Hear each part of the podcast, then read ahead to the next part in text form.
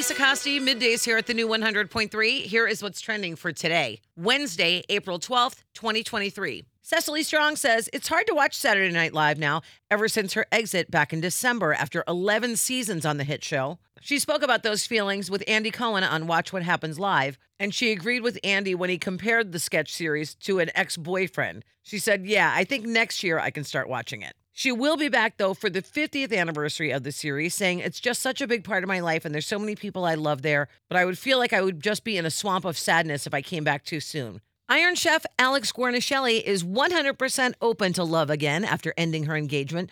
She says she only has two requirements loyalty and foot rubs. I think loyalty is a big act of love. You can watch her in her new show called Chow House. It premieres on the 16th on the Food Network. And the more cheddar, the better for me. It is National Grilled Cheese Sandwich Day. Let's celebrate.